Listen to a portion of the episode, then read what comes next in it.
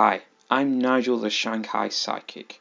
I can tune into your loved ones in the spirit world, but I can also tune into you, tell you about your path and the choices that you need to make and need to know. I'm currently giving 30% discount on all Tell Craig Your Story listeners. Just use the code Tell Craig Your Story for 30% off your first psychic reading with me online at Nigel the Shanghai Psychic.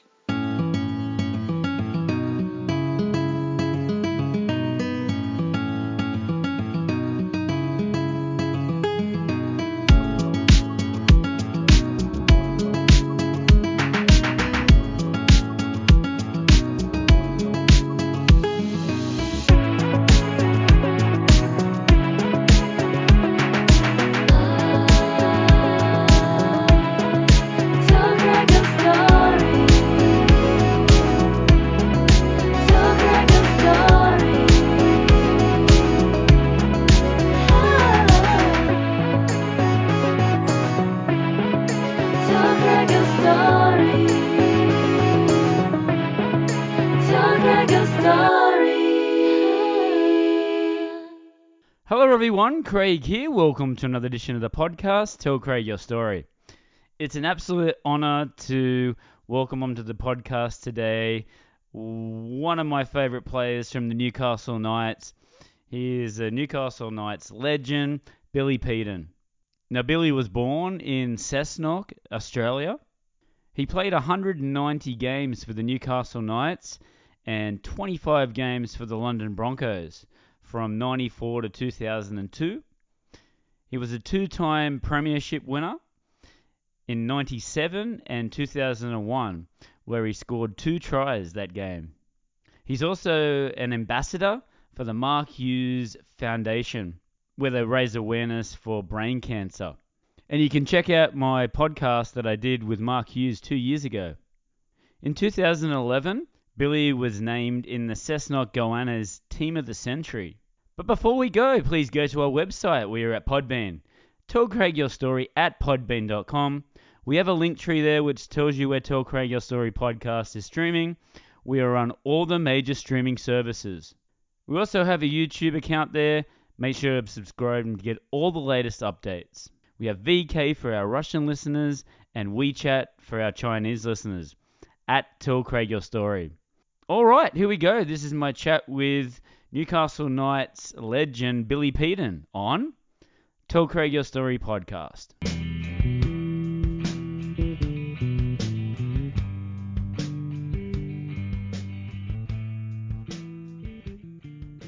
Hi Billy, how are you going today? Good, thanks, mate. Uh, nice to talk from all the way over in uh, Shanghai. Yeah, it's a bit of a distance from home like I was just saying, pretty keen to come back home and have some of mum's cooking and have a meat pie. yeah, I don't imagine there'd be many meat pies over there. No, no, not at all. Billy, tell us uh, what's been happening with work-wise. Are you still involved with the Knights as well? Tell us about a little bit about that. Uh, work-wise, I work over at the coal loader on the Harbour, Newcastle Harbour. So um, right. that's basically what I do, work shift work. So that can be a challenge at times, but it's uh, you know it's a good job, and uh, you know it's the lifeblood of the region, the coal industry. So um, absolutely, it's uh, it's nice to to contribute a little bit to the community outside of the sporting arena. In terms of the Knights, I you know I help out here or there, but more so uh, as part of the old boys. You know we've you know on occasion we'll be asked to present a jumper or help out or give a bit of advice here or there, or you know sometimes it's not wanted. so yeah. we try and keep our bibs out when that's the case. But um, we're pretty. Uh, it's a bit of a family. The Knights, you know, we consider yeah. ourselves more of a family than a club. So you know, whatever any of us old boys can do to help the club or the current players, we'll certainly do that for sure. Yeah, absolutely. And uh, let's talk about the Knights. They had a good win on the weekend. How do you think they're going and prospects of making the top eight this year? Well, look, I think we're in a better position than we were this time last year. Yes. The table probably doesn't reflect that. You know, and there's been a little bit of controversy over the last couple of weeks with with having the bye and players going on holidays and things like that. But um, would that would that ever happen in your day, Billy? Oh, look, it, it did. You know, we we yeah. were given weekends off if there was a bye, and you know, you might, you know, we probably had smaller wages back then, so we, we wouldn't go overseas. We'd probably go up the Coffs Harbour or something like that. You know? But yeah.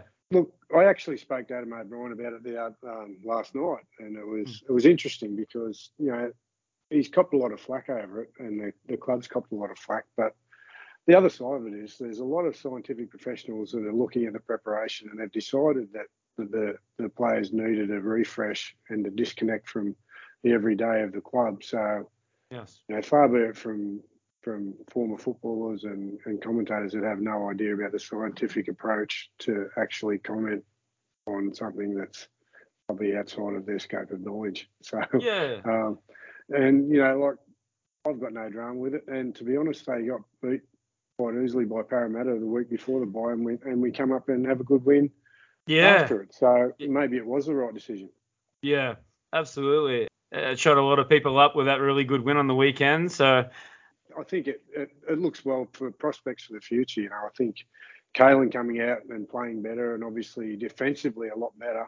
Um, his confidence looked a lot higher, um, and and he was wanting the ball all the time. You know, so and there's a few and there's quite improved uh, performers across the park. You know, so even though it's not reflected on the table, I think a bit of confidence and, and possibly a couple of wins, and and we'll all of a sudden we're up to our neck to get into the semis. So hopefully yeah. that's the case.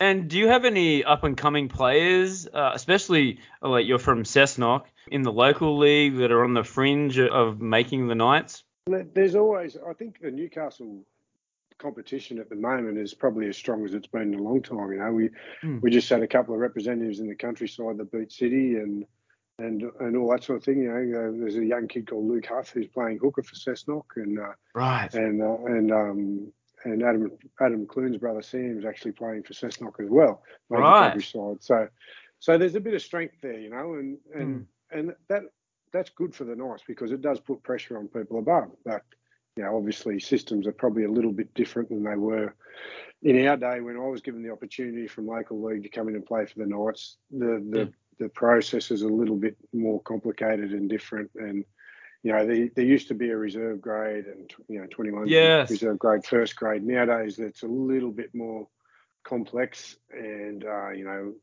contra- you know, the top 30 contracts and all that sort of thing. It's, it is a little bit more complex and probably a little bit harder to make that jump from local league. But um, I, I, certainly believe there's there's quite a few players in that yeah. local comp that could step up and, and, and grab an opportunity if it was given.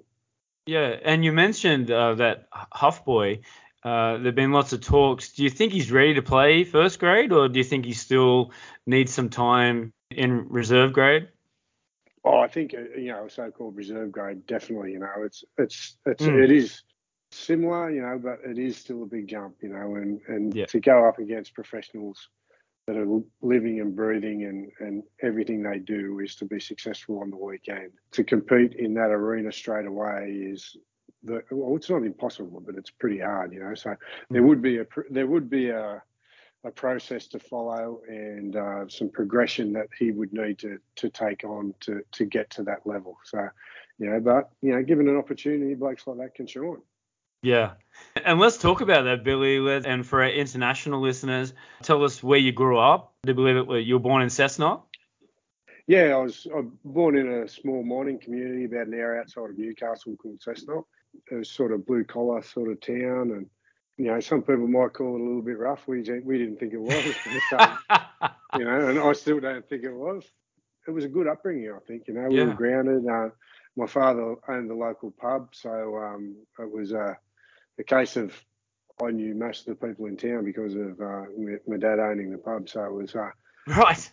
It was that was good and a bad thing, you know. If ever I tried to get out and have a, an underage drink, everyone knew who I was, so it was a little bit hard. But um, like I say, to, to grow up in country New South Wales, I think uh, you know we're a pretty fortunate area. You know, like we probably weren't the most affluent area, but you know we, we sort of had enough to, to put food on the table and and um, and do what we needed to do. You know, so probably a pretty lucky upbringing, really. Yeah. Were your dad involved in rugby league as well, and did he play rugby league? Yeah, he played for Cessnock. He was uh, he was actually a halfback back in the day. So um, right, you know, he, he played uh, and actually I think he won a reserve grade comp for, for the Cessnock Goannas in 1964. So Yeah, um, right. But yeah, he, he was involved in the game, and a, lot of the, the players would come and you know have a beer after the game at, at his uh, his establishment, and you know the, the, he's quite good mates with um, with two pretty famous footballers in Andrew and Matthew Johns' father. Gary Oh, yeah. and I kind of remember those people. yeah, yeah, they, they sort of went all right, and they're pretty good in the media as well. So, Yeah, um, yes. But Gary used to come to the, the pub and have a couple of beers, and, and he coached a few sides back in the day, and he used to bring the sides back to the to the pub, and then uh, you know Matt and Joe and myself and a couple of other young lads like Scotty Bradley and a few like Toddy Edwards. Mm. We used to play footy in the backyard of the pub because there was a bit of a bit of a backyard there with a but it had a dirty great rose bush in the middle, so you had to be very careful of the rose bush, or you'd end up with a million thorns in you. So it was uh, yeah, it was it was a it was a brave man that took on the rosebush. was it always rugby league was your passion, or was it other sports? Yeah, well, sort of in where we grew up, it was uh, it was sort of rugby league in winter and cricket in summer, and you know, Yeah. it was there. There definitely was. Uh, there was a, the soccer team called the Hornets in Cessnock. There was sort of two factions. You were either a rugby league man or a soccer man, you know. So, Yeah. and because of I suppose my father's influence uh, and the friends that he had, you know, he you know he was also good friends with Neil Pringle, who coached the Goannas in uh, 1983, I think it was. So I suppose you could say I, I was sort of I was always going to be a, a rugby league supporter, whether I was you know a competent player or not. I was always going to have something to do with rugby league. So Yeah. yeah, it's just what you did in those days. There wasn't all the opportunities for other sports, and you know, since I've moved to Newcastle, I got into surfing and, and that sort of thing. But uh, that certainly wasn't an option for us back, back in Yeah. Yeah. You would have been loving going into Newcastle, having the beach there every day. Yeah, it was sort of a bit of a life change when I moved down here. So it was, um, you know, it's something that that probably in my life probably has changed direction in that degree, and in what I do for for outside of work and for fun and all that sort of stuff. You know, the the ocean's quite a big part of it now. I saw that on your Instagram page. You've got some, you have like a brand new surfboard there. How's that all going now? Yeah, yeah, I actually put a big dent in it until like a couple of days after. Oh, really? Right. I, went on a surfing trip to Indonesia and um, yeah, I managed to fall off and smashed into the roof. So the bloke that made it for me, an old mate of mine, Peter McCabe, he's uh, I've just dropped it out during the day to try and fix it up. Oh, So right. it was a bit of an expensive mistake that one. Yeah, right. You didn't injure yourself? No, no, no I was pretty fortunate. It's, you know, it is possible. You know, it's it's not so much sand over there. There are reef bottoms, and Oh, you can yeah, get yourself in a bit of grief. And, right. and particularly with my, my lack of ability, it's uh, it's, it's always a, always a possibility. So, when you were playing rugby league, when did you get your first break to start playing rep teams? Yeah, well, it was sort of a funny evolution. You know, I, I was a really late bloomer in terms of physical growth. So I was a really small kid. I loved the game, but I was just really bad at it. You know, I just wasn't good. so, so uh, up until sort of up until about under 18s, I sort of, you know, I didn't really ever threaten any rep sides or anything like that. And and even to under 18s, I didn't make a rep side. I, I was sort of I, ma- Yeah. I played for played for Cessnock under 18s, and then and then obviously after that, you have to go into grade, open grade and play whether you play first grade, reserve grade, or third grade Yeah. for, for, your, for your local town. So my first year, I played a couple of games reserve grade, but ended up playing first grade. I think I was 19 years old for for Cessnock when the game was probably a little bit more um, free in terms of what people could do to each other. So yes. for, for an underdeveloped, young, inexperienced, naive young bloke, I, I learned some lesson, learned some lessons very quickly with bent noses and, and you know, all that sort of business. So I certainly learned how to fall and and to duck and weave. That's for sure. Oh, Billy, like when I was a kid, like I told before, uh, when my parents live in Maryland, I'd go down and watch the Wallsend Maryland Tigers. And I used to have so much fun. They used to have the bikie gang on, on the hill. And any team that come to, to play, you knew that you were in like a fight, like and guaranteed a fight anytime. Oh, it was just such a great experience. Tell us about some of those times, Billy. Oh, look, it was it was a funny old time. You know, sometimes uh, Cessnock and our local uh, one of our neighbouring communities, Kurri, um, where Mark Hughes from the Oh, Mark Hughes Foundation came from. We were more Big rivals. you know, so Yeah. massive rivalry. So it was no, it was nothing for massive fights throughout the game, and sometimes there'd be more fights on the hill than there were in the game. So it was, it was a pretty wild sort of scenario, and yeah. you know, obviously the game's cleaned up, and it had to, you know, like it, Yes. you know, it was quite violent. Yeah, but there was some genuinely tough people that we all looked up to, and you know, they stood up for their mates and all those old Aussie values that we're we're proud of. That I don't, I won't say we're losing them, but you know what I mean. That it just probably isn't the same anymore, and we've learned that you know, like you say, injury protocols and all that sort of stuff. That there there, probably is a need to protect people from themselves a little bit more, you know, um, Yeah. because you get put in that situation, you you're going to say you're all right when you're not all right, you know. And um, Yeah. so the game's probably improved a little bit there, but when, like, looking back at those days, I, I remember one day getting so I got sent off, unfortunately, at Kurri for I can't remember what indiscretion I, I did, but I got I, I was on my way off with you know kicking stones, sort of jogging off to the shed, and I looked at this lady yelled at me. I looked up and she threw a hot pie straight in my face. Oh, so, so- damn. so that's how that's how it was back in those days. You, Yeah. you have to had to pay to play. If you did something wrong, you cop you cop some retribution, whether it was from from the crowd or whether it was from the other team. You know, so it was Yeah. uh, it was a colourful time to play. It was you know good memories and fond memories, but um, yeah, I'm probably probably glad that it has cleaned up a little bit for the for the younger boys coming through. Yeah. They maybe don't, have to go through that. Yeah.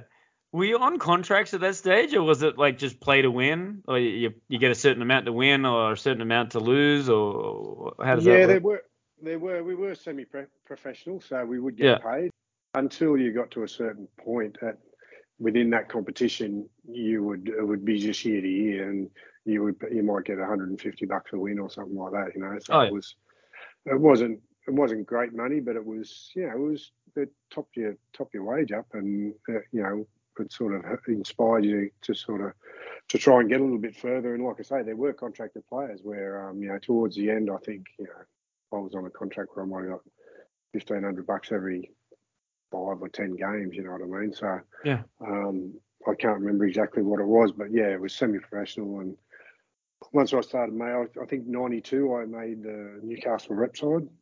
Oh yes. Cessnock. So then, you know, then you could start to sort of ask for a contract, and I'd, I'd normally ask for a contract, and they'd normally say no, and then I'd say, "Oh, right, yeah." I'm going. Go, I'm going to. I'm going to Kurri. Yeah, I sort of threatened that a few times, and it just fell on deaf ears. So, um, a few of my teammates they moved to different clubs. You know, um, one of my greatest mates, Jamie Forbes, moved to Toronto and and uh, won a competition there, and oh yeah, right. and uh, you know a few a few of the blokes from the local Newcastle rep team moved to Cessnock, and you know there was a bit of player movement, but it was only sort of the the um, the elite ones within that competition that would move around for, for money, you know. So Yeah. I never really considered going anywhere else other than Cessnock up until uh, I think it was the end. I, I made the Newcastle website again the next year in 1993, and it was at the end of that year that I got a phone call from the then reserve grade coach for the Newcastle Knights, Robert All right. and Yes. as luck would have it, I'd had a massive night the night before, and the phone, the phone rings, and um, it's Robert Finch on the phone. I went, no way, it's not him. I said, oh, sure, it's it's Matty Johns ringing up. Yes. having a go at me for sure. So I get on there thinking it's Matty, and it's like uh, he's going, oh mate, I want you to come to training. Um, tomorrow we, we're going to do a big run. We had, they had this fearsome run called the Blackbutt Run, which was it was a, a huge, virtually 10 kilometres uphill. It was a real test of your character. And it was, you know, local folklore and everyone knew about it. And they said, oh, we want you to do that tomorrow. And I said, oh, look, I'm sorry, I've got something on tomorrow. I can't do it because I thought it was Matty Johns. So right.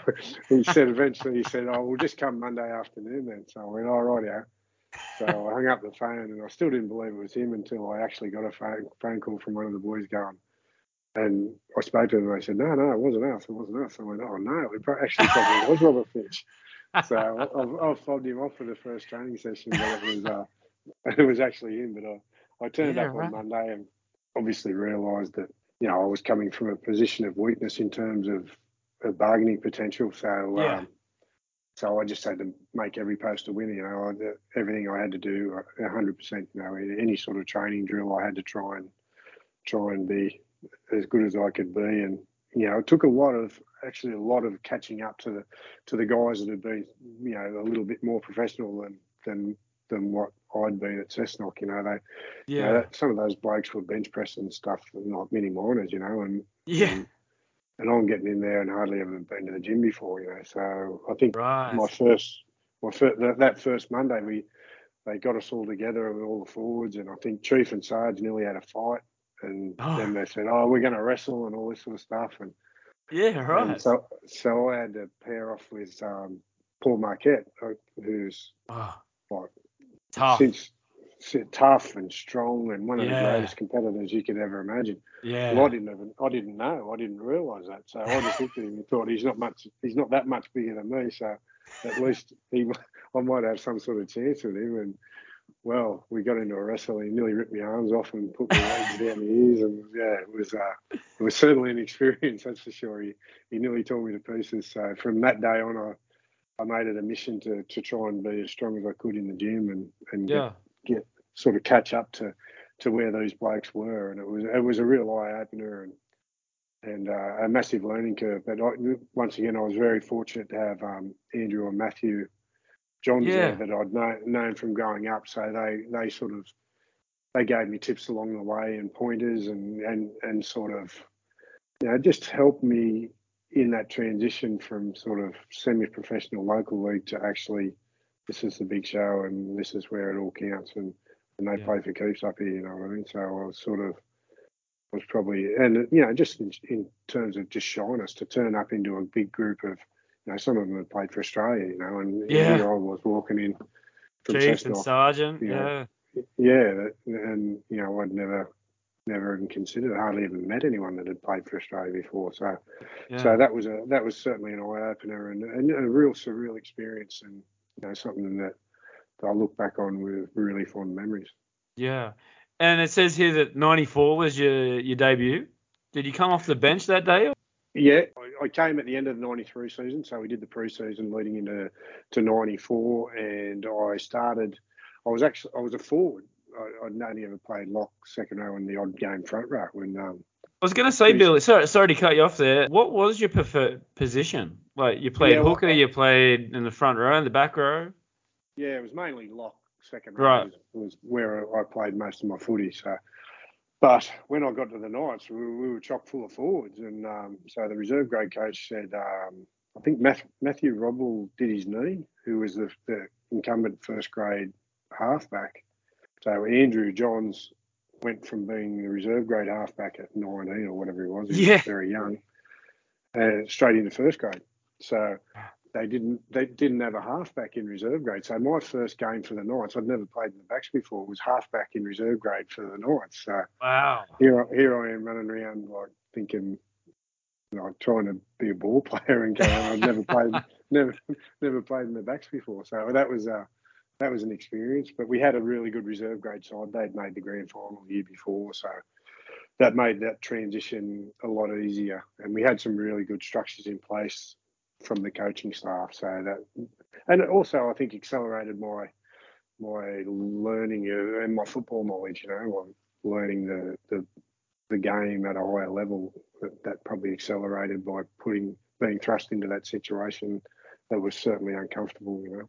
Yeah. And what was it like running out for the first time? International Sports Centre, I think it was called those days. It was, but my actual first game was against South Sydney, I think it was. No, it was the Roosters at, at the old SFS. Oh, right. Uh, okay.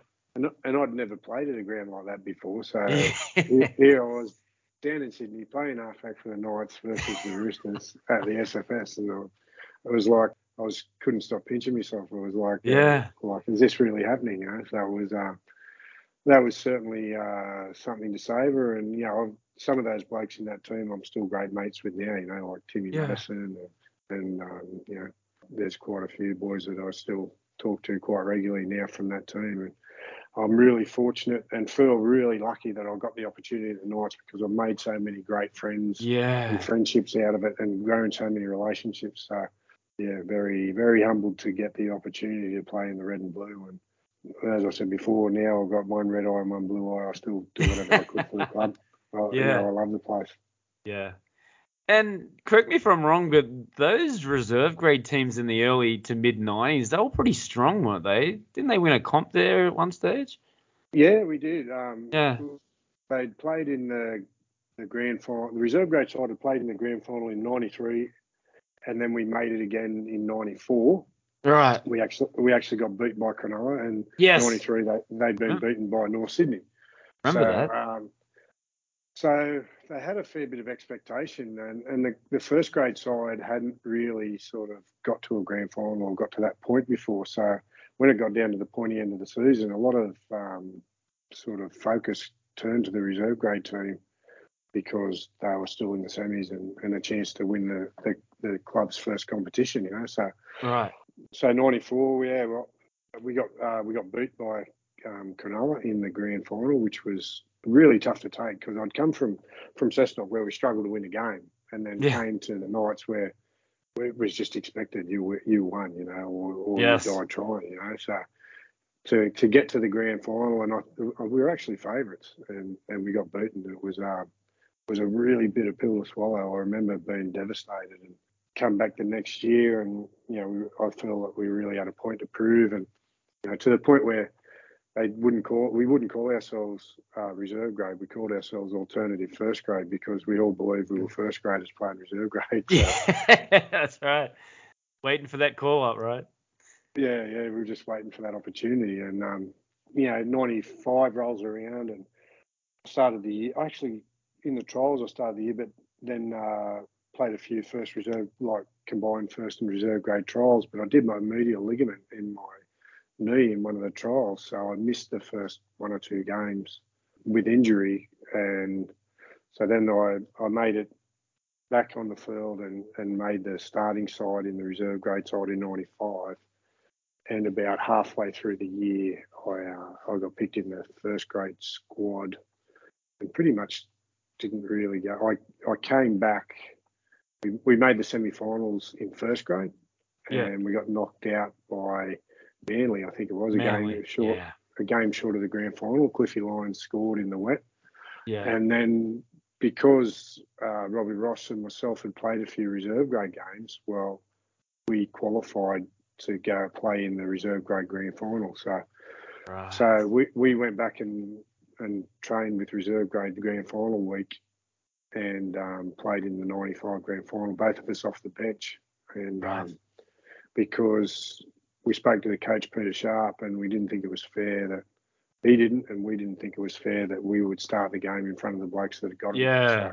So, so we came off the bench, and we were fortunate enough to beat Cronulla in the grand final and get a bit of uh, revenge back. And uh, so that was our first, the club's first, um, club's first grand final victory, and it was pretty special to be a part of. And and at, just at the, the conclusion of the grand final, they picked the World Cup squad, and quite a few of our first grade boys got a start. You know, uh, I think Mm. Adam Miller, Yes. the two Johnsies, and Sarge and Chief, I think, Yeah. all made the World, World Cup squad. You know, so so there was a lot of celebrating done.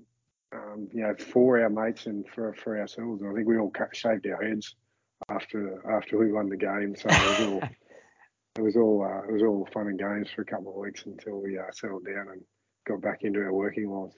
You could just see that it was brewing with the Knights in that stage when the reserve grade won the grand final. They lost it the year before. You could just feel it getting better and let the team getting stronger. Yeah, there was an evolution. I think you know, you, you Mm. we had a really competitive reserve grade squad, which in turn put pressure on the first graders, and Yeah. and then the first graders, you know, really took it took it up a notch, you know, and and I think to have a healthy club, you need that. You need that competition, and you need Definitely. people pushing the people in front of them. You know, you can't be too comfortable in a game like rugby league because you go backwards. So. Um, I think we were fortunate enough to have a really good, and we had some great coaching staff. You know, we had, um, Yeah. you know, you know, Mal Reilly at that stage? we, Mal yeah, Reilly? Malcolm Reilly in '95. Yeah, but, but previous to that, we'd had David Waite, who was a real technician, Yes. and and and previous to that, Alan McMahon, who who'd set the sort of the boundaries and the the pillars of the club, you know. Yes. So, and you had blokes like Alan Bell and Robert Finch involved that were really really smart with their footy, you know. So we had a really good grounding footy wise, and then then Malcolm came in, obviously great with the footy as well, but but he was a tremendous man manager, and uh, you know he got he certainly got the best out of me in terms of Yeah. when he challenged when he challenged me, it was uh, I just didn't want to let him down, and I think the majority of the team were like that. They Yes. and Malcolm Malcolm had that presence that that no one ever wanted to let him down because he was he was that revered, and you know we he was just he was that sort of leader, you know that you you wanted to do your best for him and with him, you know. Was he like an aggressive coach, or would he, would he just come in like talk to you normally, or how did he approach it? Yeah, I'd, I wouldn't call him aggressive. I'd call him steely. You know, Yeah. Like, like he had that reputation when he played. You know, like a a lot of us were old enough to have watched him actually play. So Yeah, right. when um, when he got given given the job, they they showed us a video of him playing, and some of the things that he did were, were pretty violent. You know, uh, we were all going, "Geez, you know, what, what have we got here?" And, Yeah. um, but he was uncompromising in Yeah. in the he, but he wasn't. I would not call him an aggressive coach. He, but you, you certainly knew where you stood, and you know you you weren't, you didn't want to get on the end of a serve, one of his serves. You know, if you if you'd have done the wrong thing at training. So Yeah. uh, I, I do remember the first training session he turned up for. We, we were training. We were running around the actual horse racing track in Broadmeadow in, Oh, in yes. Newcastle, and the grass was this long, you know, and and we were flogging ourselves around there, and because because I didn't have the the great, I wasn't one of the Johns brothers in terms of what I could read with football and the skills, so I, I had to train hard. So it, we get there, and it's Malcolm's first session. I've absolutely run my guts out. Couldn't couldn't have run any harder. You know, Right. I've, I've pushed myself to the absolute limits. And then we get a that was on the Monday or Tuesday or whatever, and then we get a letter in the mail a, a couple of days later, like literally snail mail letter that Yeah. Clearly went to everyone, but I thought it just went to me, and it said, Right. I don't I don't care who you think you are, what you are, what you are in the club or whatever. That training was just not up to standard. You need to push yourself more, otherwise you'll be leaving the club. And I just thought, oh, that's it. I'm gone. I can't I can't train any harder than that. I'll be Yeah. I'll be sacked tomorrow. I'm, I'm sacked. So I was assuming that I was sacked because uh, because of the letter we got, but it was just a, once again me being naive, and it was just a blanket letter to the uh, to the team. And uh, but that was how Malcolm. That was he expected excellence, and and if you didn't give it to him, he he would let you know. You know, so um, I think I think the club and the players and the personalities we had in the club really thrived under that sort of that strong attitude that Malcolm brought. Yeah, absolutely. 97 grand final. Come on. It almost feels like yesterday. Um, I I didn't go to the game, but I watched it. I watched it on the TV with my, my family, and I, I just I was always like thinking like, I hope they win, but it's Manly. They've beat us all year. They, they've smashed us at home, and I hope they win, but let's just see how they go. So tell us what your memories, some of the memories of the 97 grand final. What was Mal Reilly's sort of game plan for you? Well, for a start, like I think you're right. What you said there, like the whole community just thought, "Oh, Jesus, Yeah. they got there." You know what I mean? We hadn't beaten Manly for I think it was 11 games on the trot, Yeah. so it was a tall ask and on the biggest day in the year to actually come up and try and beat a team that you haven't beaten the last 11 times you played them. So, and you had the chief and Spud and all that sort of stuff, but the lead up was terrific. You know, Oh. Like, I remember when we beat North Sydney to to make it to the grand final. In the final, we beat North Sydney, and That was a starting- great game as well. Yeah, it was a it was a terrific finish to the game, and you know, like Matty Johns was kicking field goals. and, you Yeah. know, it was sort of it was in the wet. Darren Albert chasing, uh, Yeah, what was his Matt name? Matty Seers. Across the other side of the field. Wow. Yeah, without without that tackle, we don't make the grand final. Yeah, that's So- it. Yeah. Yeah, so we start celebrating a little bit in the sheds, and I remember Butts, Tony Butterfield coming in and saying, "What are you celebrating about? We got a, we got a job next week. We're not Yeah. we're not just doing we're not just doing this just to play in a grand final. We're going to win this thing, you know." And um, it, that was to me a bit of an eye opener. Like, and it was uh, and it was a, a cue for for a lot of us, particularly the younger ones, to or the less experienced ones, to pull our heads in a little bit and and realise that that we're you know we're we've got an opportunity here to to do something for the region that, that hadn't been done before. And it was sort of, it was almost bigger, going to be bigger than a game. And, and I think Chief conveyed that to us on a few yeah. occasions leading up to it. You know, we had some, we had, uh, we went down to the grand final breakfast. We stayed the night before in Sydney. So, so we left on a bus on Tuesday afternoon to do the grand final breakfast on the Wednesday morning. And people were lining the streets to see the bus away yeah. on Tuesday. And um, yeah. wow. Chief got up while while we are on there, and it, you know he got a bit emotional, and we were talking, and you know he said, "This is more than a game, boys. You know this is this is for the community." And it, you know, I think not at, in '97 that the news of the BHP yes was going was going to shut, so a lot of people were losing jobs. I don't think it shut until '98, but but they got the news that it was actually shutting in '97. So uh, there was a lot of um, uneasiness in the community, and people were losing livelihoods, and you know there was a lot of um, negative feelings within the town. So the I think for a lot of people, the only positive thing that they had during that year was that their footy team was having a crack on the weekend and half going all right, you know. And then yes. we made the grand final, and and then it was like people starting to think, well, can we do this? You know, we, you know, we've had we've been down, we've been getting the the guts flogged out of us. Can our footy team, you know, pull us pull us out of the doldrums a bit, you know. So, and Chief conveyed that to us really well, and you know we had the grand final breakfast obviously, and all the lead up, and you know Joey having his noodle in the the, oh, the yeah. the week before, punctured lung, you know, yeah, you know he might die headlines and all this sort yeah. of stuff, and and you know it was a tremendous effort from Joey to come back and yeah. and play after that. Um, to to do that and, and play the game he did was was nothing short of amazing. But um, yeah, just to be involved. And I remember running out for the, oh, actually, even before the game, where there used to be like cricket nets at the back where, because the S, SCG was right at the back of the footy stadium. So there used to be cricket nets at the back and we'd warm up there. So we went out to warm up and I remember Malcolm, because I'd played second row all year and I'd, you know, yeah. forced my way into the starting side Going to ask as a second that. rower that year, and, and you played hooker, game, didn't you? Yeah, the game before against hmm. North Sydney, um, I think Lee Jackson had been struggling a little bit, and our the bloke that had been playing hooker, Brett Clements, had, who would have yeah. been playing uh, in the grand final, had hurt his he'd done a groin injury, so he wasn't able to play. So Malcolm came and said to me, "I want you to play hooker," and I said, "Oh, I've never played hooker before. I don't really I prefer to play wow. second row, but, but yeah, you know, if it if the team's confident in me and and it's going to benefit the team, then I'll do it. And he yeah. said, yeah, well, I'm, I'm, not asking you. I'm telling you to play hooker. So, wow.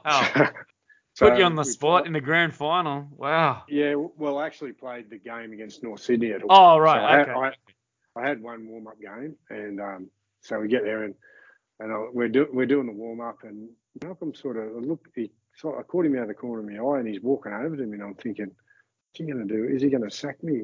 Like, is he going to put someone else in straight away? And he came over and he said, he said to me, "Oh, you'll be all right." And I, I didn't know what to think about it. It was actually put me off a little bit. I was thinking. He said, "You're going to be all right," and I felt like saying to him, "Yeah, I know I'm going to be all right." But, uh, Trying to but, focus yeah. on the game.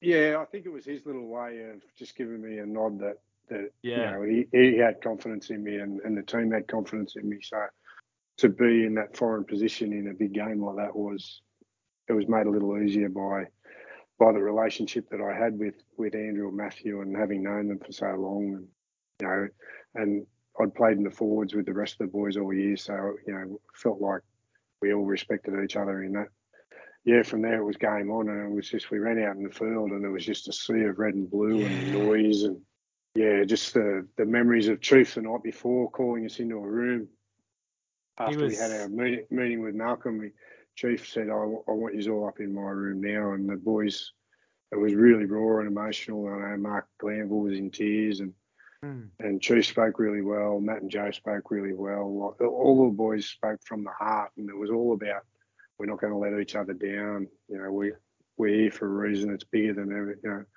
this is what what it means to us. And you know, it was when when we left that room it sort of eight or nine o'clock the night before the game, we all wanted to play straight away. We were that sort of fired up and yeah, and that up for the contest straight away, you know. But uh, you know, we had to cool, settle our heels until the next day. And, and, I remember running out in the field and, and uh, I crossed paths with Matty Johns and just, uh, just the look in his eye, and I, I just. Yeah.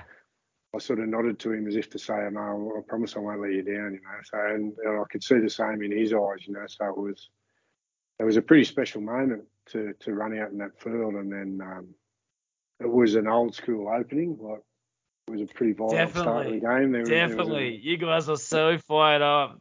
Just every, every every tackle was like three blokes in, just smashing them. It rattled them. It really did.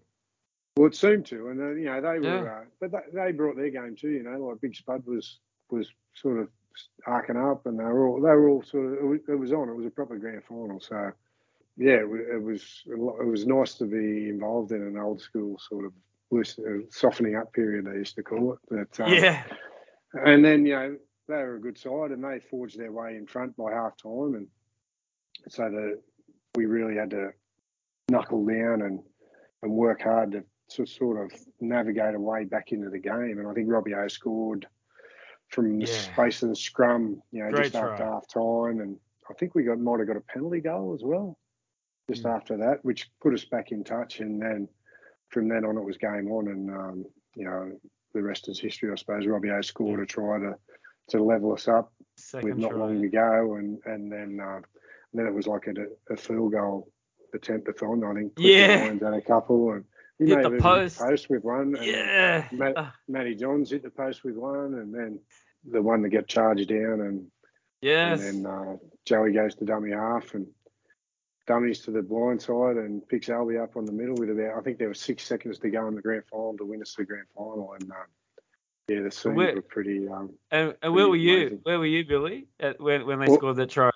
when they scored the try I'd, I'd been on for 70 minutes so I, I was right. back on the bench so right I was, I was a, I was like a keen spectator and when I saw Albie go over I think there was I think Mark Glanville was standing next to me so I, I, think I grabbed hold of him and nearly hugged him to death. And you know, I think Wayne, Wayne, Richards was there too, and we were, we were dancing yeah. around like we were from the Moulin Rouge. I think it was. Uh, it was uh, yeah, yeah. It, was, uh, it was a pretty special time, and uh, it's pretty like, well known the the shenanigans that happened after the game and all that sort of stuff. And that was the thing. It went for so long, like and the crowd was just ready. They was just like waiting for you to get back to Newcastle and and party hard.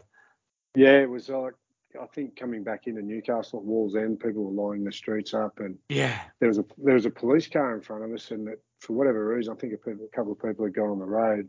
So I'm, I'm positive it was both Matty and Andrew got out and we actually surfed standing on top of the police car as it was driving along. yes. So, yes. So, and then we and then we got to the old uh, the the West Club now, which was the old Workers Club at the time, and um, the bus pulled up out the front just within this sea of people. It was like literally pushing through a sea of people, yeah. like at about two or three kilometres an hour, and and they had the the horse that used to run around the game. That yes. horse was out, out in the street among the people. Was, how someone didn't get either run over by the people were climbing up on top of the bus. How they didn't get someone didn't get yeah the police. The bus or kicked by the horse. I, I, don't know, but, but um, yeah, it was a pretty amazing um, celebration, and just to see the town so so happy and proud was um, yeah, it was you sort of you often say that you just wish that your friends could see it from your perspective. You know, it's yeah, it's something it's so hard to put into words.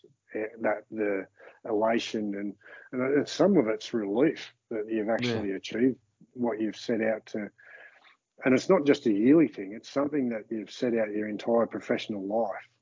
Mm. Is leads up to that one moment to win a grand final. So yeah, it's uh, you know, it's for some people it was a 15 year journey, you know, to get to that point.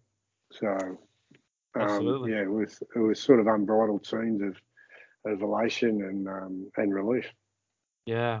I was at the Screaming Jets concert, you know, and you had the big celebration. Uh, what- yeah, what's the- Civic Park. Yeah, Yeah, Civic Park. Yeah, yeah. Yep. And uh, everyone was wearing like their black shirt. I wore a white shirt and a blue hat, and I'm at the front. And I caught Andrew Johns when he jumped into the crowd uh, during the That's awesome. concert. So yeah, I was glad to be a little my small part of it as well. So great times, great time.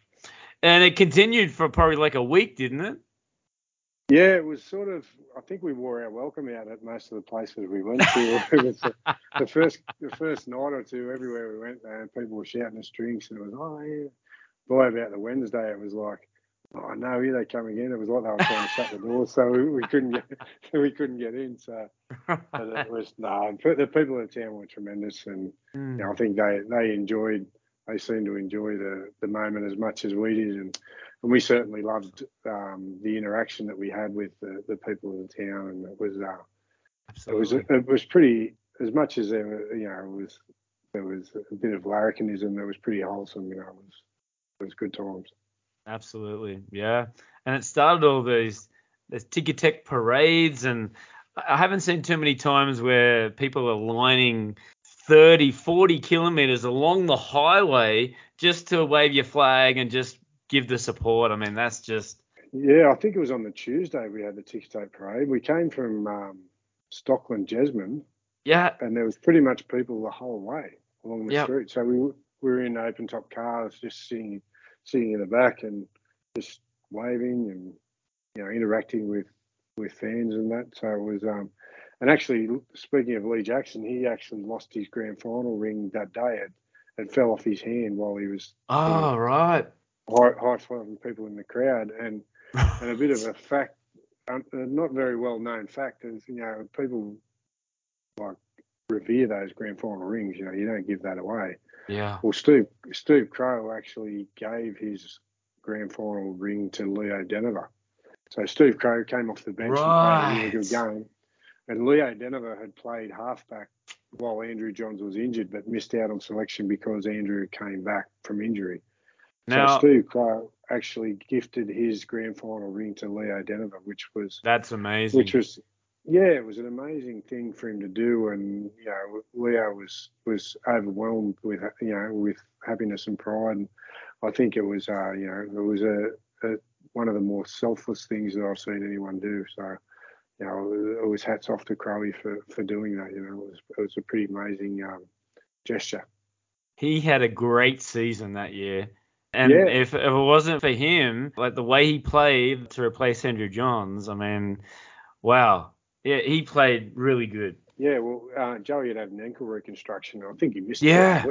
Yeah. So uh, Leo stepped in and, and the team didn't miss, miss a beat because of the way Leo conducted himself and played. Obviously, so completely different types of players. Yeah, he sort of he kept the ship sort of going when it could have derailed without Andrew there, but he sort of he gave us that X factor to get us through. So what was your contract at that stage? Because for that, it was the Super League. So did you have to re-sign your contract that year or the year before, or? I was actually coming off contract. So in the Super League year, I'd signed uh, a three year deal, which was 95, 96, 97. So I, I was actually coming off the contract, which, you know, a lot of blokes paid houses off and that sort of thing with their Super Yeah. League contract. I was lucky to lucky to buy a Tonka truck with mine. So it wasn't, you know, it wasn't too bad, but it wasn't, you know, it wasn't in the stratosphere of the other boys, you know, but Were you still Yeah, working so at I that came- stage, Billy? Sorry, sorry to cut you off there. I'd earned enough at that stage to go professional, but pretty much only Right. just. So, so, but to me, that was a, a dream to be able to play footy for a living. Yeah. You know, we, uh, we used to joke about it at training and say, "Don't tell them we'd be doing this for free." You know, it was, we were getting paid to play footy. You know, so it was amazing. And yeah, so I came off contract after the grand final. So you know, I spoke to St George, and actually St George, who our old coach David Waite had been coaching St George, I, I went, was close to going there, but I was probably closest Yeah, to going right. to South, South Sydney because they came up with a really good offer, and there was some doubt that they may not be in the competition for the I was after a three-year contract. For, so for the third year, there was some doubt they may not be in the competition, but they wow. guaranteed they they would pay me for that year. So if they weren't in, I would have been able to double dip that year, which turns out they did. They did falter and weren't in the competition, so I would have probably got paid ah. twice that year. But when I looked at, looked at it, I wasn't doing it for the money. I was yes. doing it because I loved the town, the team. I loved what I was doing, and I was a country boy at heart. I didn't really want to move to Sydney, you know. So yes, I ended up knocking back the South Sydney offer and and deciding to stay. And you know, it's one of those funny situations where uh, uh, our football manager, who was negotiating the contracts at the time, Dave Morley, who's was he'd owned the um, Cricketers Arms Hotel like previous to that. So right.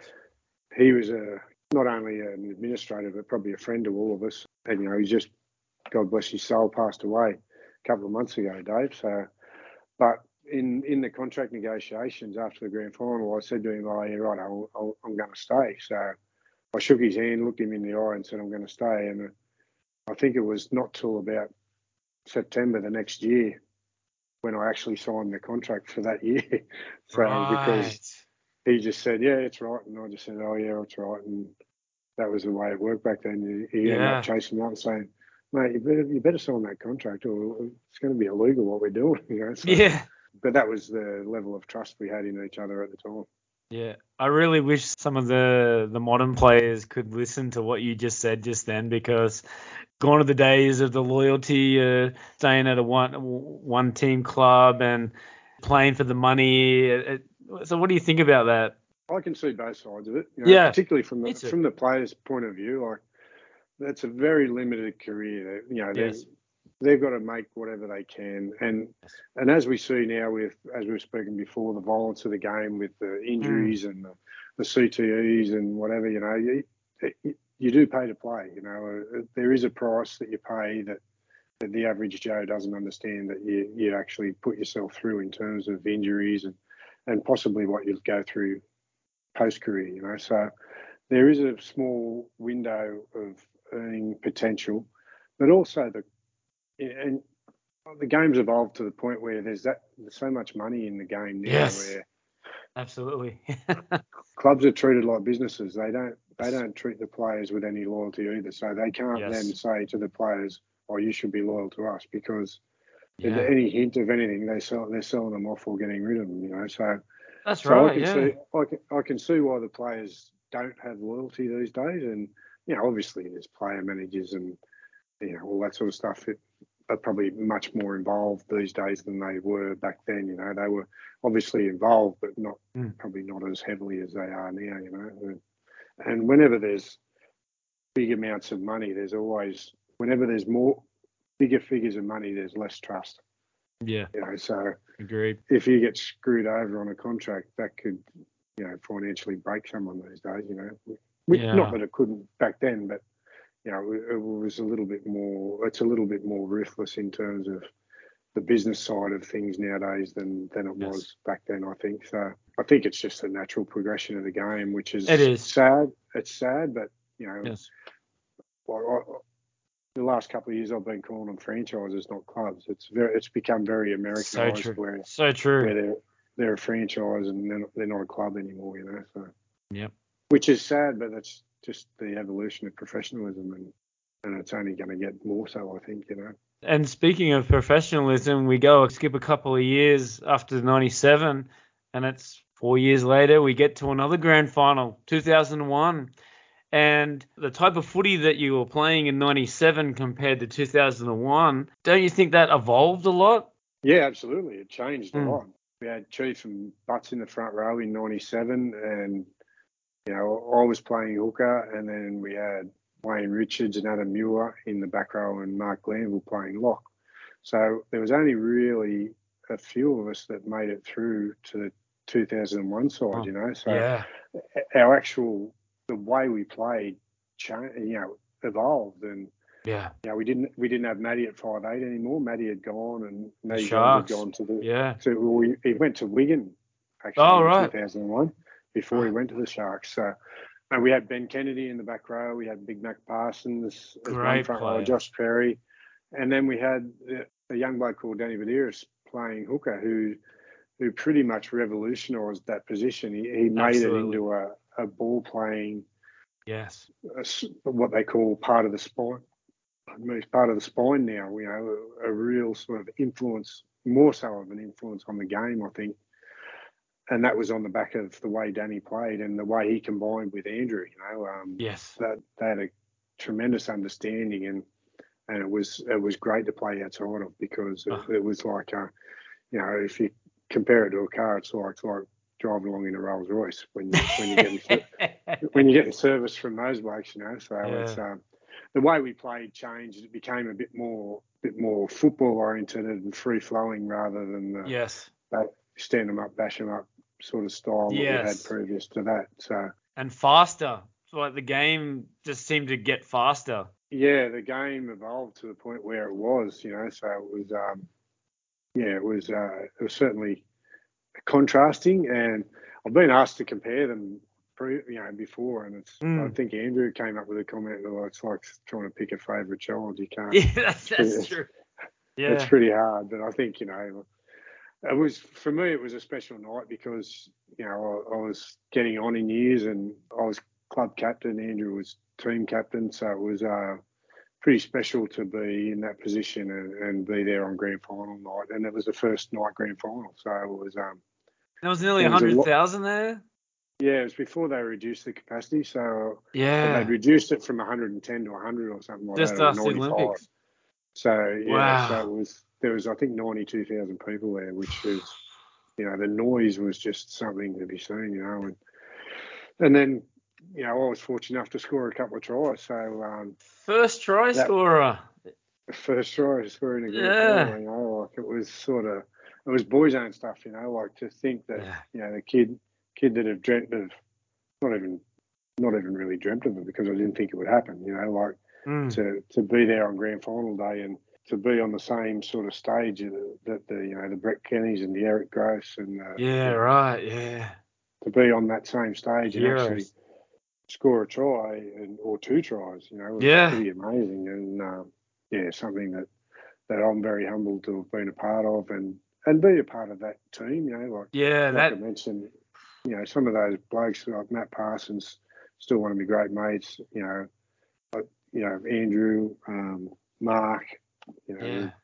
Robbie O, Ben Kennedy, Uh, um, Tahu, you know, Gidley. Uh, It's Yeah, a, like I- a who's I- who of. Yeah. I could name the whole squad and Danny Yeah. Harris, you know, like, that, Yeah. that we're still thick as thieves now, which is um, right. which is great, you know. So, we, you know, without that period and, and without that sporting environment, we would never have those relationships. So, to me, uh, those relationships are probably more important than the than the jumpers are got hanging on the wall or the, the rings that you can wear to a function. You know, the the friendships and the, the trust that you have with people that you've you've gone through a you know a pretty tough period in your life. When I when I say tough, I mean you know like literally physically tough and, and emotionally tough to get to a grand final and, and go through the what you have to go through to win it. It's um yeah, it's Yeah. a pretty special time and and something that I feel very humbled to be a part of and yeah, it was a it was a good time. When's it going to be the Knights again in the grand final winning? Come on. yeah, it's a fingers one. crossed. Look, I, I don't think it's that far away. Uh, you know, you look at the way the competition is now, and, and teams go from last to first in Yeah. the blink of an eye. You know, it's, you know, a couple of key recruits here and there, and before you know it, we're, you know teams are, are actually really kicking goals, and and I just I think we're not far away from it. You know, we've we've got some really talented kids there. We just need to get things put together.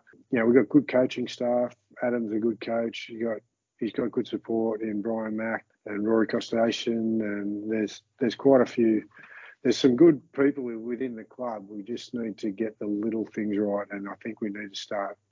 We just start need to learn play together and and get that sort of second nature. Which you know, you look at a team like Melbourne, they they just it's everything's second nature. It's done on reflex almost, you know, because mm. they're so they're so well drilled and well versed in what they're doing, you know. So I don't think it's that far away. You know, we got you got Kalyn there, who, who on his day is the best player in the competition. Yes. So Agreed. you, know, you got the Saifiti boys, Origin, Tyson Frizell, Origin, Dane Gagai. You know, we've got five or six Origin players. Even Lockie Miller came out of nowhere early and just fitted in really yeah, good. absolutely. You know, and and some of the young boys, you know, we've we brought in a couple of you know, you know you got um, Adam Elliott coming in, you got you got Tyson Gamble, you got you got young Yeah. Phoenix Crossland playing hooker and going well. You know, we, we've had a setback with um, Jayden Brailey um, doing Oh. his knee, but um, That guy can't But he- catch a break, can he? yeah, he'll be bigger and better next year. So you know, Yeah. th- and there'll be competition for spots, and that's that, and that's what makes a, a, team, a competitive team a winning team is competition. So I don't think it's that far away, and um, I know that I'm a pretty biased one eye supporter, but uh, I literally I literally don't think it's too far away. It's good to hear. And after your, your Knights career finished next year, I do believe, you finished the 2002 season. That your last season with the Knights? Yeah, that's correct. Yeah, Yeah. yeah. And then I moved, Uh, moved over. To, London. oh, yeah, moved over to the London Broncos. Yeah. and had a season over there. Um, yeah, What was that experience real- like? I absolutely loved it. It was. Yeah. Uh, I loved the game over there. I loved the Super League. It felt that Mm. it suited my game, and I I had what I thought was probably one of my better years and a really enjoyable year. You know, so Is there plans to have another season with the Knights, or was it the time was right? I think the time was right. I sat down with Michael Hagan and, and some of the other coaches and Mark Sargent, who was the then football manager or director of football at the time. Mhm. And we sort of decided that you know it was time to give someone else a go. You know, and we had young Daniel Abrahams coming up, Right. uh, Abraham, not Abrahams, but coming up through yeah as a young lock and and looking really good. So I think the time was right for me to move on. And and I'd always seen good players always go for a year or two in England to finish things off. And I just thought that, that I really wanted to have that experience, you know, to go over there and live in another country and do something different. So, yeah, it certainly didn't let me down. Uh, the, I really enjoyed it. Yeah, I had the young family over there, and yeah, it was it was tremendous. But that was only for one year.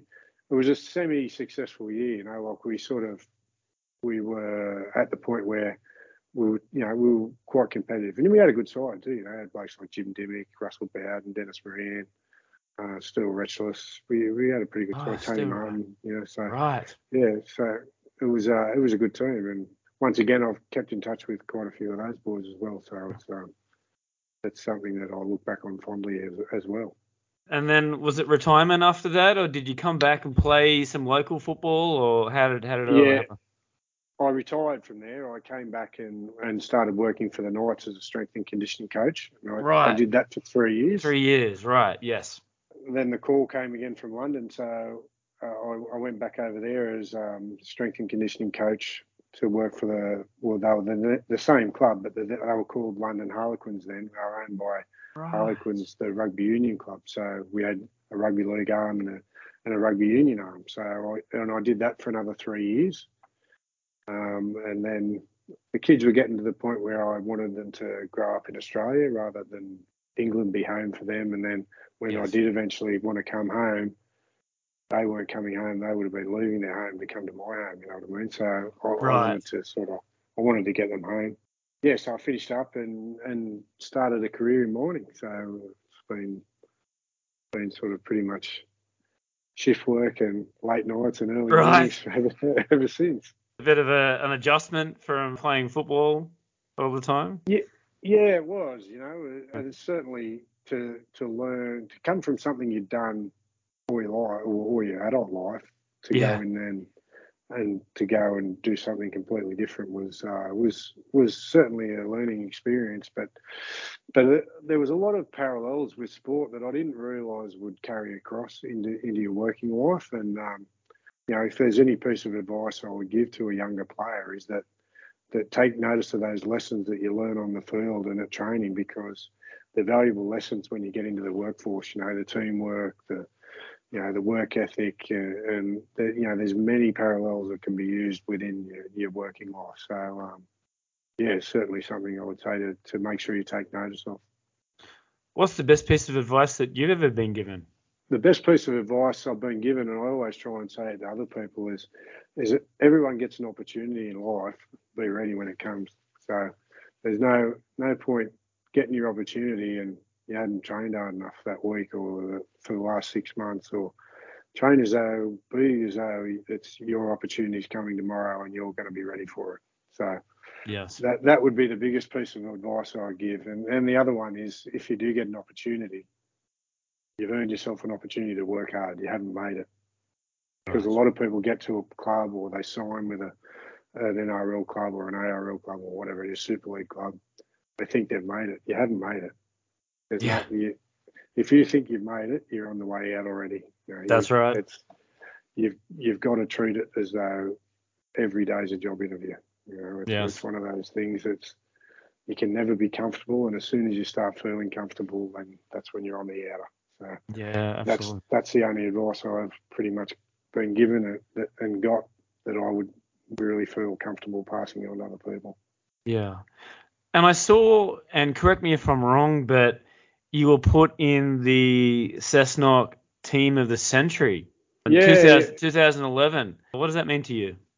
Oh, it's it's it's really humbling. You know, you think yeah. the team of the century. You know, there's been so many uh, uncompromising, tough, great men that have played for that club over the years, and, and many of whom I, I, watched and looked up to. You know, like so to be named in that group of, of men was, um, yeah, truly humbling, and um, I, you know, I felt sort of um, overawed a little bit by that, and um, yeah, extremely proud to be to be named in that bunch. You know, so it was, um, yeah, it was that was a good time, and um, yeah, something that I'm really proud of. You know, like because to grow up in a town like that that that loves rugby league and is in the heartland of rugby league to to you would you don't even dream that that's going to happen to you. So for things like that to happen, it's just it's a, it's an amazing feeling and, and it's something that's hard to describe and and, it, it, it's a pretty emotional thing to have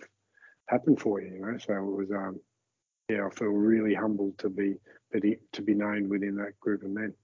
Yeah, absolutely. Uh, congratulations, by the way. Two years ago, I interviewed Mark Hughes and I had a great chat with him, talked about his career, and he was telling me about the, like the Mount Everest trip. And I do believe you went as well. I've seen pictures on your Instagram that you actually did that Mount Everest trip as well. Tell us about that experience and tell us about the Mark Hughes Foundation. I know you're a big part of it as well. Yeah, I'm actually fortunate enough to be a, a, um, an ambassador for the foundation. So, Great. Um, the whole the whole trek thing came about. It was sort of myself and Chief had a bit of a conversation one Christmas Day about you know you, our mates in the fight of his life. How can we um how can we contribute a little bit and do some more other than just sitting around?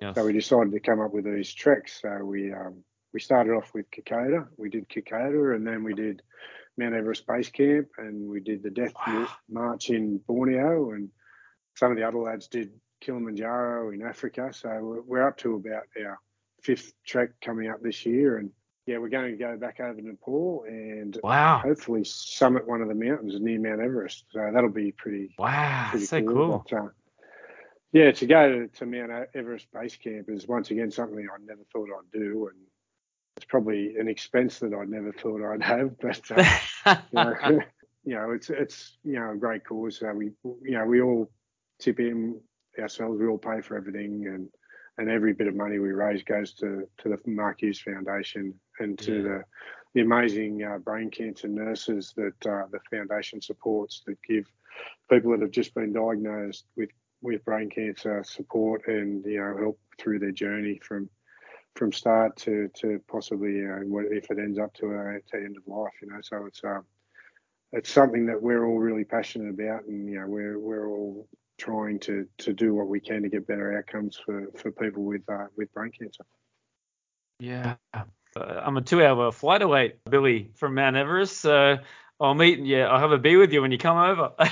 yeah, meet us in Kathmandu and we'll have a, have a shandy, mate. yeah, let's, let's do it you know, once again, trying to raise raise awareness and funds for, for the Mark Hughes Foundation to, to, to make outcomes better for for brain cancer patients. So it's yeah, like if any listeners are out there, whether you're international or or Aussie, if you jump on the Mark Hughes website, you can buy yourself a beanie. I think they're about 20 $25 Australian, and and you know you get yourself a, a fashionable beanie, and, uh, yeah. and you also also give people with brain cancer hope that there might be some sort of better outcome and, and a cure for, for brain cancer one day. Absolutely, it's an amazing cause, and Mark's done such a great job. Uh, anything that I can do to promote it, uh, I'm very happy to do it. Social medias, Billy, uh, where can people find you? Yeah, just on Billy Peden on Facebook book, or uh, just uh, I think it's Billy Peden 13 on uh, on Instagram. So yeah, I just wanted to ask a couple of quick questions, and uh, you give me your top two or three answers as of today. Are you ready, Billy? Uh, who are your top two or three favorite bands of all time? Top two or three favorite bands? Well, I'd have to say Pearl Jam would be number Ooh. one. Some quality old school Aussie stuff in uh, The Angels and ACDC. nice. Who are the top two or three favorite players you've played with? Players I've played with. Uh, mm.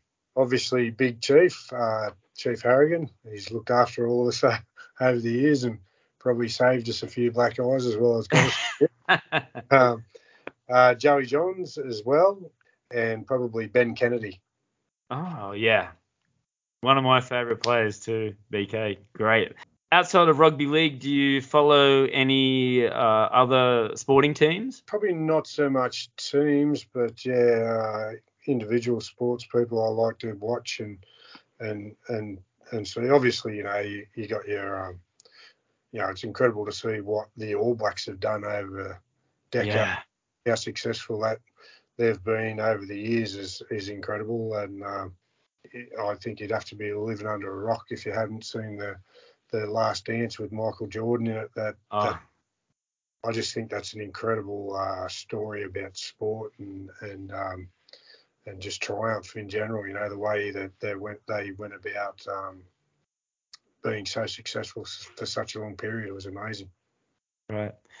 Will the Newcastle Knights make the grand final this year? I'm going to say yes. Come on. I'm going to say yes with my heart, and uh, yeah, hopefully. But um, yeah, I think a few things will have to fall into place for us for that to happen. Uh, I wanted to ask about your surfing. Uh, where's your top two or three places to go surfing? Well, I just come back from a place called Lakey Peak in Sumbawa, so mm. probably call that one. And then there's um, you know, a place in South Sumatra that we don't actually. It's not really the dumb thing to to say the places. So a place in South Sumatra. And and last question, uh, who is your greatest inspiration or hero, and why? Uh, my, my, probably my greatest inspiration and hero. Probably he's not that famous, but it's uh, it's my father. You know, like um, growing up, I, I always saw my father act with integrity and courtesy. He always tried to put other people first, and um, and that's something that that I, have tried to, although I, I, sometimes fail, I've always tried to have a little bit of that about me in in that um, that I'm always trying to be courteous and and do the right thing and and conduct myself with integrity. So I'd say, um, yeah, that I've watched my father do that all his life, and um, yeah, it's something I'm quite proud of him for. And something else I'm sure you're proud of, and I see all photos on your Instagram. I saw one of your daughters also graduated from university. Yeah, yeah. My daughter graduated uh, last year with a psychology degree, so she's doing uh, fantastic. And my youngest daughter is uh, is doing diagnostic radiography at university as well. So wow, certainly uh, the uh, the apple fell a long way from the tree with that one. They didn't. but uh, yeah, they're they're great kids, and I, I couldn't be more proud of them. Uh, yeah, but they just grow up too fast. There, one's 20 and one's 21. Right. Well, I think that's a great way to finish off the podcast, Billy. Thank you very much for your time. Uh, you've given me some great memories uh, over the years, especially with the grand final wins and going to watch you play on the hill at Marathon Stadium for many, many years. So uh, thank you for coming on to the show. And yeah, let's keep in touch. Let's have a beer when I uh, come back to Newcastle. Sounds good. Thanks, Craig. Appreciate having me on. Hi, I'm Tony Fair, founder of Victorian Grooming Company. Is your beard feeling dry or the skin underneath itchy? Maybe you'd rather soften and tame your beard instead. Our classic collection of beard oils, balms, and soaps will leave your beard looking, feeling, and smelling amazing. And if you prefer shaving, our pre shave oils and shave soaps will give you a smooth and razor burn free shave. Handmade in Edmonton with natural ingredients, visit VictorianGrooming.com.